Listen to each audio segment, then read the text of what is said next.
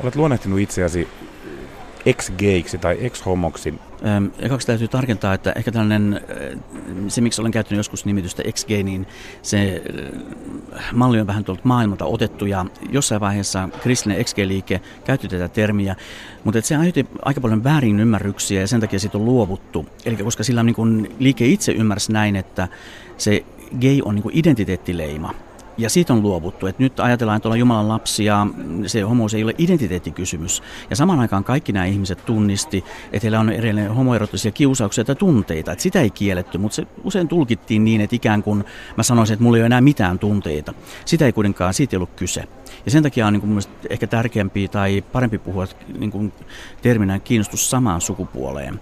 Ja näin mä niin kuin sen itse niin kuin kertoisin tällä hetkellä, että kyllä mun identiteettini ei ole enää niin olla homo tai tämmöinen, vaan että se nousee, nousee mun uskoni kautta se mun identiteetti. Ja tässä kohtaa niin kuin mä koen, että mä oon kokenut muutosta. Se on asteittaista, joka on niin kuin aiheuttanut tällainen, tai tuonut niin kuin mukana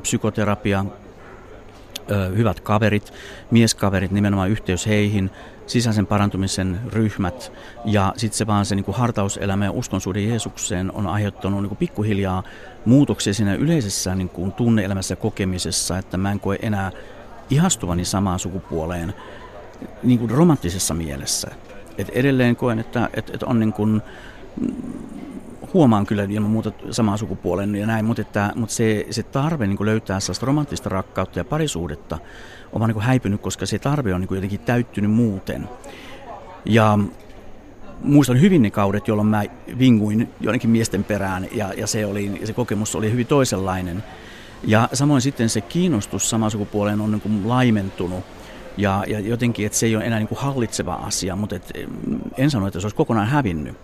Niin, eli vähän yksinkertaistaan et oikeastaan ole siis varsinaisesti parantunut.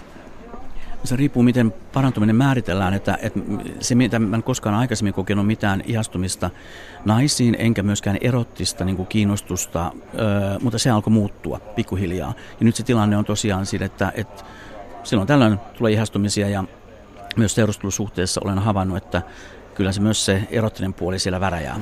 Jos homoseksuaalisuudesta siis voi eheytyä tai niin kuin mieluummin nyt sanot muuttua, se kuulostaa minustakin paremmalta, niin minkä takia oikeastaan pitäisi?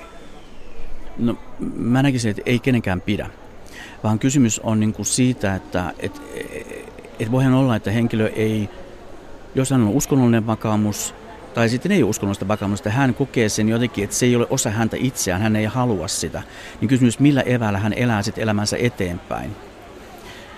Ja siinä mä että hän voi lähteä sitten tarkastelemaan, ei kieltämään niin kuin tunteitaan eikä sitä todellisuutta, vaan hän voi lähteä tarkastelemaan sitä niin kuin mennyttä historiaansa ja niitä tarpeita, mitkä on sen kaiken taustalla. Mä näkisin, että kaikki sellaiset ajatukset, että mun pitäisi jotain, tuli se paine uskon yhteisön taholta, sukulaisista tai, tai itseltä, niin niin ne kaikki on niin kuin aika ahdistavia, ne on todella ahdistavia ajatuksia ja se ei oikein tuota hyvää hedelmää vaan pikemminkin se kysymys tässä lähtee, että, että onko jotain, onko tässä kaikki vai onko jotain enemmän. Kestävä muutos, mä ajattelisin, lähtee siitä omasta halusta ja omasta motivaatiosta.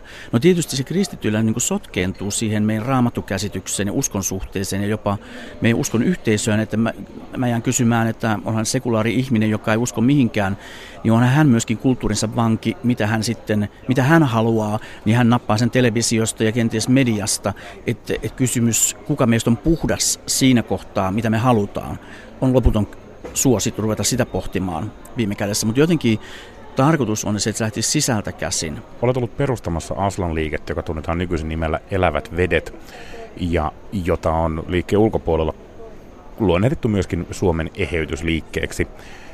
Miten se liike voi tällä hetkellä? Mä tunnen itse perustajajäseniä ja mukana olleita jäseniä, jotka yksi kerrallaan löytänyt toisenlaisen teologian ja kenties toisenlaisen lääketieteellisen suhtautumisen aiheeseen – Eli täältä mun näkökulmasta niin katsottuna, sulla on ympäriltä frendejä tippunut kelkasta pois yksi kerrallaan. Miten liikkeellä menee ja ootko yksin tämän asian kanssa? No, tällä hetkellä mä en oikeasti, mulla ei ole virallista asemaa Suomen elävät vedet ryssä, että siellä muut ihmiset hoitaa asian, että asiat menee eteenpäin. Ja mä näkisin, että sekä Suomessa että maailmalla niin ei olla nyt siinä tilanteessa, jossa oltiin 70- tai 80-luvulla tai 90-luvulla, vaan vähän samalla kuin homoliikekin on kehittynyt ja löytynyt erilaisia niin kuin näkökulmia, uudelleen määrittelyjä myös on tapahtunut niin sanotussa XG-liikkeessä tai tällaisessa eheytymisliikkeessä, jos käytetään tätä termiä. Ähm, Mutta edelleen niin kun, mihinkään tämä genre ei ole hävinnyt, ei maailmalla eikä, eikä Suomessa. Se on ehkä saanut erilaisia muotoja, ehkä asioita on sanotettu oikeammin tällä hetkellä tai yritetty löytämään sitten niin näistä menneisyyden virheistä jotain oppimista. Mutta jotenkin se ajatus, että, että ihminen voi kokea muutoksia elämässään, kun olosuhteet on sille suotuisat. Ja me uskotaan siihen, että Jumala voi viedä meitä eteenpäin, niin edelleen se on olemassa.